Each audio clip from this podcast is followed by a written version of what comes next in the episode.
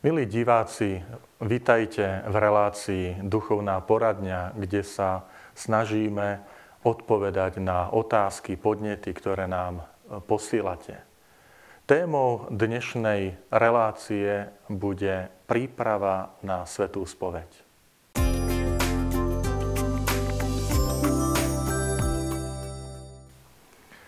Podnetom nám bol e-mail, ktorý sme dostali do redakcie, ktorý si teraz spoločne prečítame.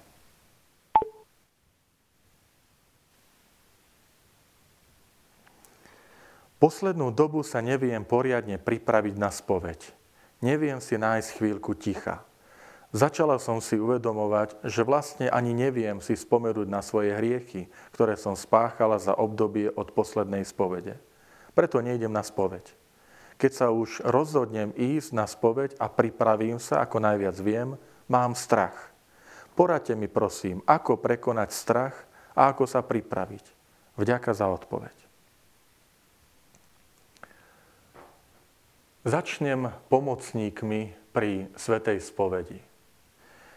Tí pomocníci sú témy, oblasti, ktoré my zvykneme nazývať, že to je spovedné zrkadlo. A jednoduché odporúčanie je, prvým veľkým spovedným zrkadlom je desať Božích prikázaní. To je taký základ, ktorý nám môže poslúžiť, aby sme porovnali svoj vlastný život, moje správanie, moje zmýšľanie, slová, skutky, myšlienky s tým, čo čítam v desiatich Božích prikázaniach. Tou ďalšou pomôckou pri svätej spovedi je päť cirkevných prikázaní. Ale potom sú ešte aj ďalšie také pomôcky, ako je napríklad spytovanie svedomia podľa sedem hlavných hriechov, alebo ak chceme hovoriť o pozitívnom, aby sme nehovorili len to, čo som neurobil, ale práve naopak, to také pozitívne videnie svojho života, tak môžeme spomenúť osem blahoslavenstiev. Hlavne terajší svätý otec pápež František vo svojom poslednom dokumente v nádhernej exhortácii o svetosti života Radujte sa, jasajte, pripomína týchto Ježišových osem blahoslavenstiev. To je veľmi pekný návod, aby sme porovnali, či sme naozaj boli tichí, čistého srdca, hladní, smední po spravodlivosti a tak ďalej. Alebo potom ďalším takým pomocníkom, spovedným zrkadlom je modlitba Otče náš. My vieme, že v tejto modlitbe je sedem prosieb. Tri sú adresované priamo na tie Božie záujmy, Božie veci a potom ostatné sú na tie ľudské. A môžeme sa pýtať, či aj v mojom živote som sa usiloval o posvetenie Božieho mena, či som sa usiloval plniť Božiu vôľu, či som dokázal odpustiť, či som si dával pozor pred, pred zlým, pred, pred pokúšeniami.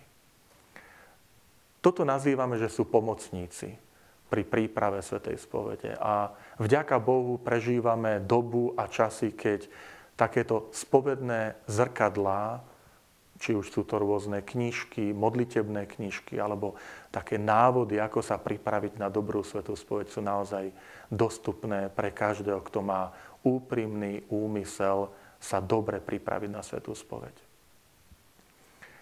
V našom e-maili zaznela aj taká požiadavka, prosba, že neviem sa dobre pripraviť, lebo mi chýba ticho.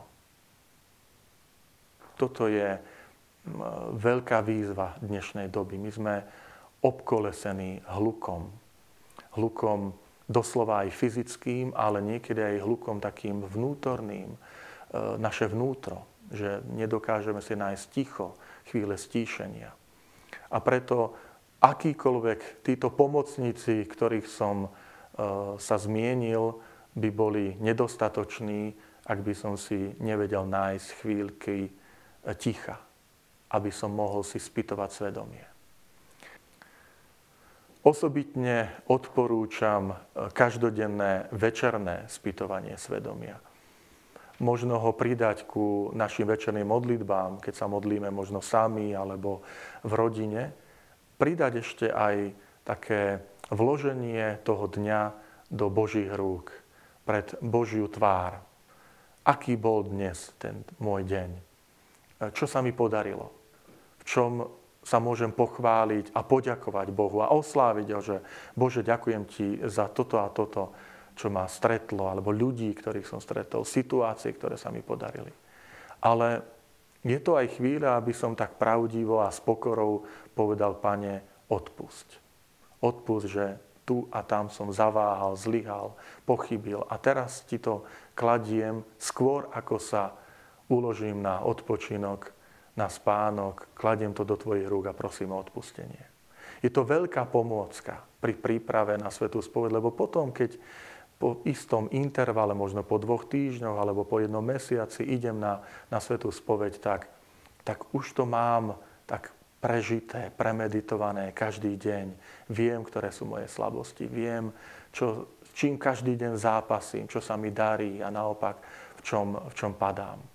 Toto je veľká pomôcka, ktorú, ktorú nám odporúča každý učiteľ duchovného života. A to je každodenné večerné spýtovanie svedomia. Samozrejme v tichu, v modlitbe.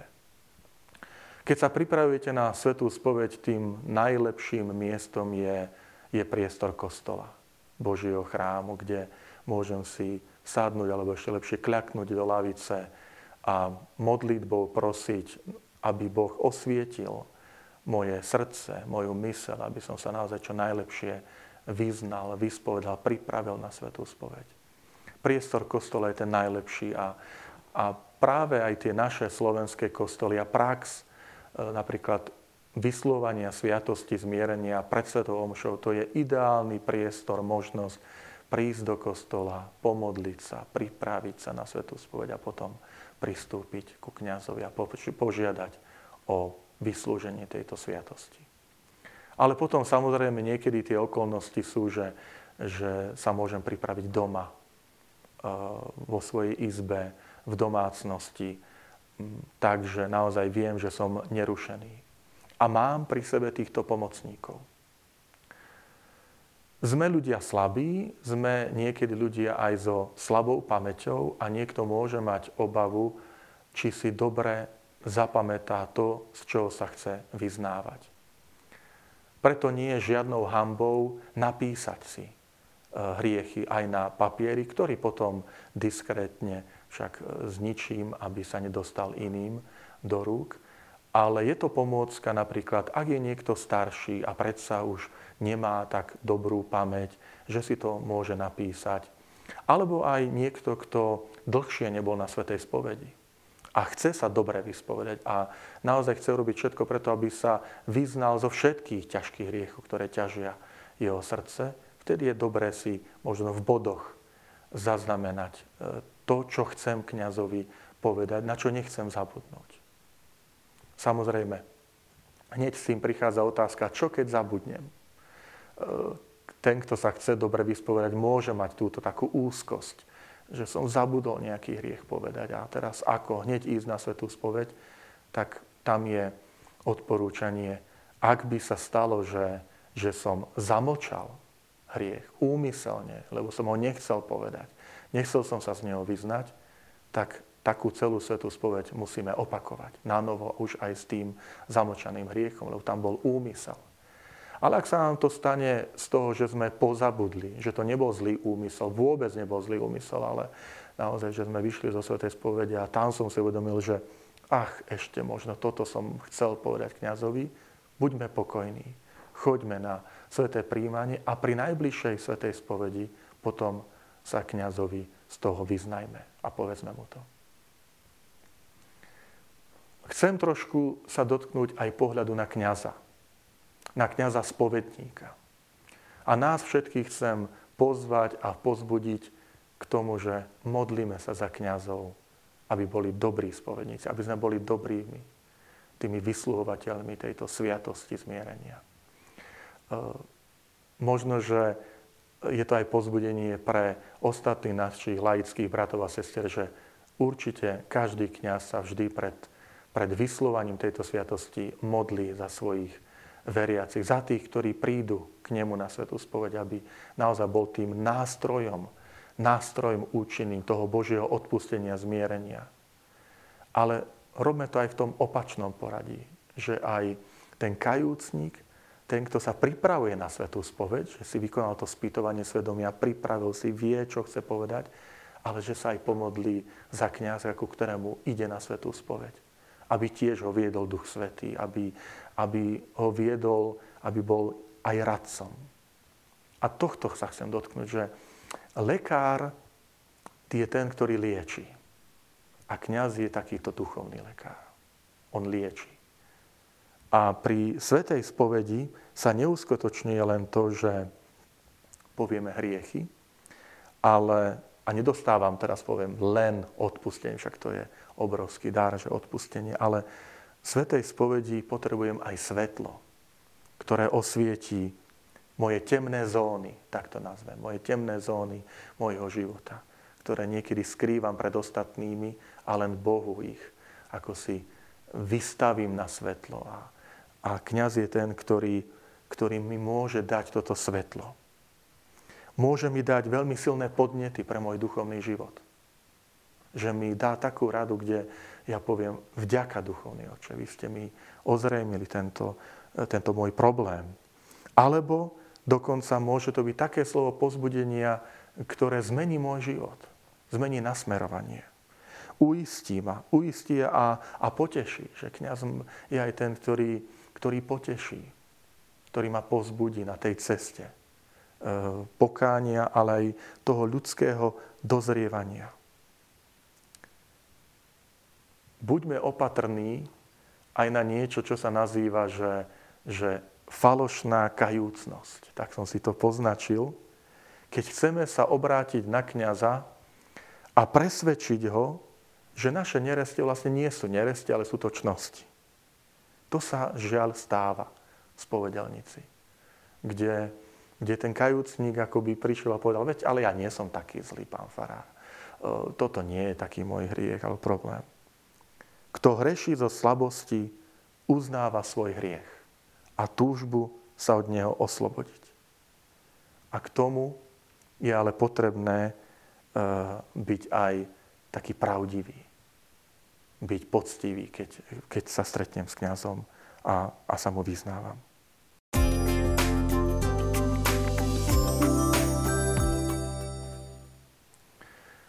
Poznáte pravdepodobne z vášho života, že máte svojich lekárov.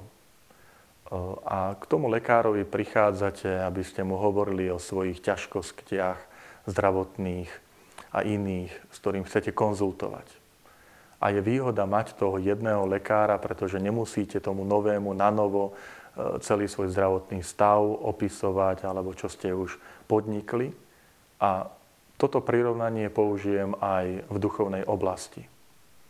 Odporúča sa, aby sme chodívali na svätú spoveď k jednému kňazovi. A to z toho dôvodu, že nemusím za každým vysvetľovať ten svoj duchovný stav, že na novo akoby sa tak predstaviť, uviesť. Ale naopak, ten kňaz už ma pozná, vie možno aj moje slabosti, vie, o čo sa usilujeme spoločne ísť tou cestou. A preto len môžem odporúčať, ak je možné, ak je možné mať jedného kňaza, ku ktorému sa chodievam pravidelne spovedať.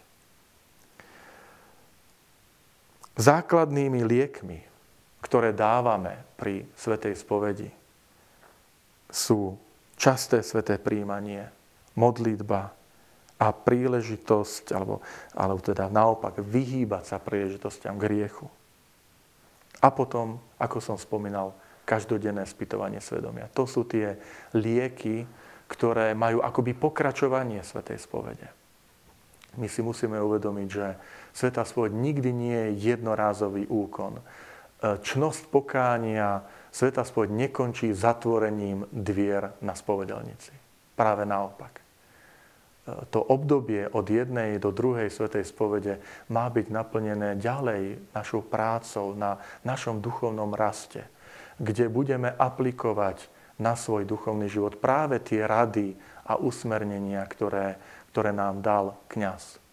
Ale zároveň niekedy čelíme tej skutočnosti aj na Slovensku, že je krátky čas na svätú spoveď. Preto je dobré, aby sme aj my sami tú čnosť pokánia rozvíjali. Nezostaňme len pri tom, čo mi nám dal kňaz za pokánie sa pomodli, alebo za zadozučinenie, ako to zvykneme povedať. Že toto mi dal kňaza a čo viacej, čo chcete odo mňa viacej. Práve naopak. Ak ty vieš, čo je tvoja slabosť, ak ty vieš, ako sa hovorí ľudovo, že kde ťa tlačí topánka, ty sám si daj predsavzatie do ďalšej svätej spovede. Na čo sa chceš zamerať vo svojom duchovnom živote. A tá rada je, že vždy by to malo byť čosi pozitívne. Ak sa spovedá, že nedarí sa mi s modlitbou, tak si daj predsavzatie, že, že pridáš v tej modlitbe. Pri predsavzatí platí, že má byť vždy konkrétne. Na to pamätajme. To znamená nie len predsavzatie, že budem sa viac modliť. Čo to znamená? desať, dvadsať minút, pol hodiny. Ale vždy možno konkrétne, že túto modlitbu sa budem modliť počas celého mesiaca napríklad, alebo pol roka. Môže to byť čítanie Svätého písma, že si poviete, každý deň od teraz budem sa venovať desať až pätnásť minút pravidelne čítanie Svätého písma. Nečakajme len na to, čo nám dá kňaz a viacej odo mňa nechcíme. Naopak, pridávajme si my sami, keďže my sami sa najlepšie poznáme k tomu, čo chceme, aby, aby sme rástli.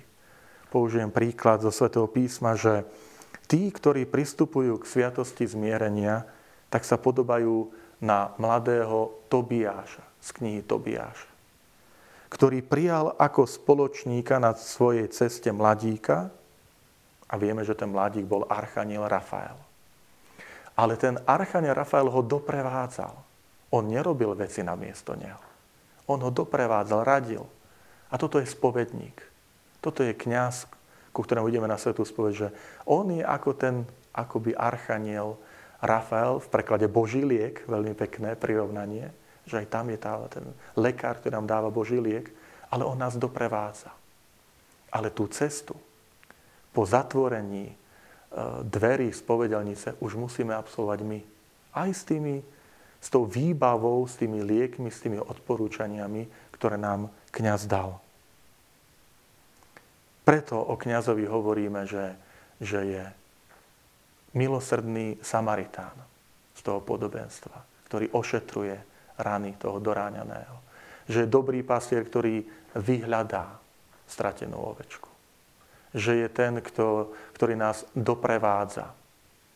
Je ten, ktorý nám odpúšťa. Samozrejme, vždy je to Kristovo odpustenie, o tom nie je pochyb. Toto nemusíme ani, ani nejako rozobrať. Vždy je to Božie odpustenie, nie, nie kňazovo. Veľmi zreteľne nám to hovorí formula, ktorú nám kňaz dáva, formula rozrešenia. Ja ťa v mene Svätej cirkvi rozrešujem, nie v mene svojom. To je dôležité si uvedomiť. Že pristupujeme kde tou, tou mocou, ktorú Kristus zveril cirkvi, tú moc kľúčov odpúšťať hriechy. Ja dostávam toto odpustenie. Milí priatelia, milí televízni diváci, zamilujme si sviatosť zmierenia ako veľký dar od Pána. A nech aj príprava na svätú spoveď je vyjadrením toho, že, že pre, pre nás táto sviatosť je veľký dar, že je, že je veľkou pomocou.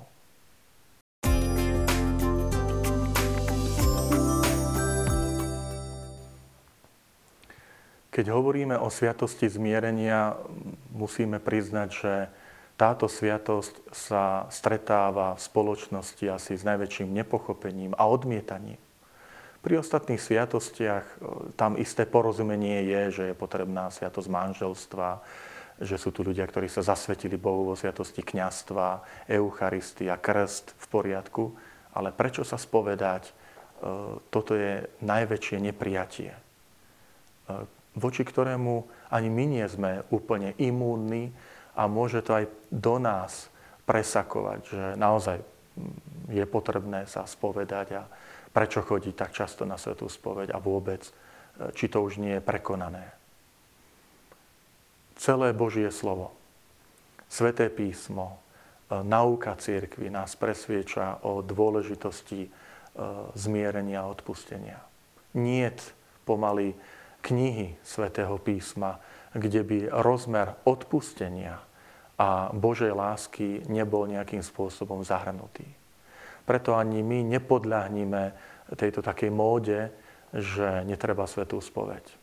Argumentuje sa niekedy inými, inými krajinami. Pýtame sa, či tí ľudia nehrešia, či my sme takí zlí a oni, oni nemajú žiadne hriechy, lebo všetci chodia na sväté príjmanie. Nepodľahnime tomu. Vždy je to o tom, o tom osobnom rozhodnutí. Vždy je to o tom, o tom osobnom postavení sa pred, do toho Božieho svetla, takého pravdivého a príjmania svätej spovede. A nie je to strašiak.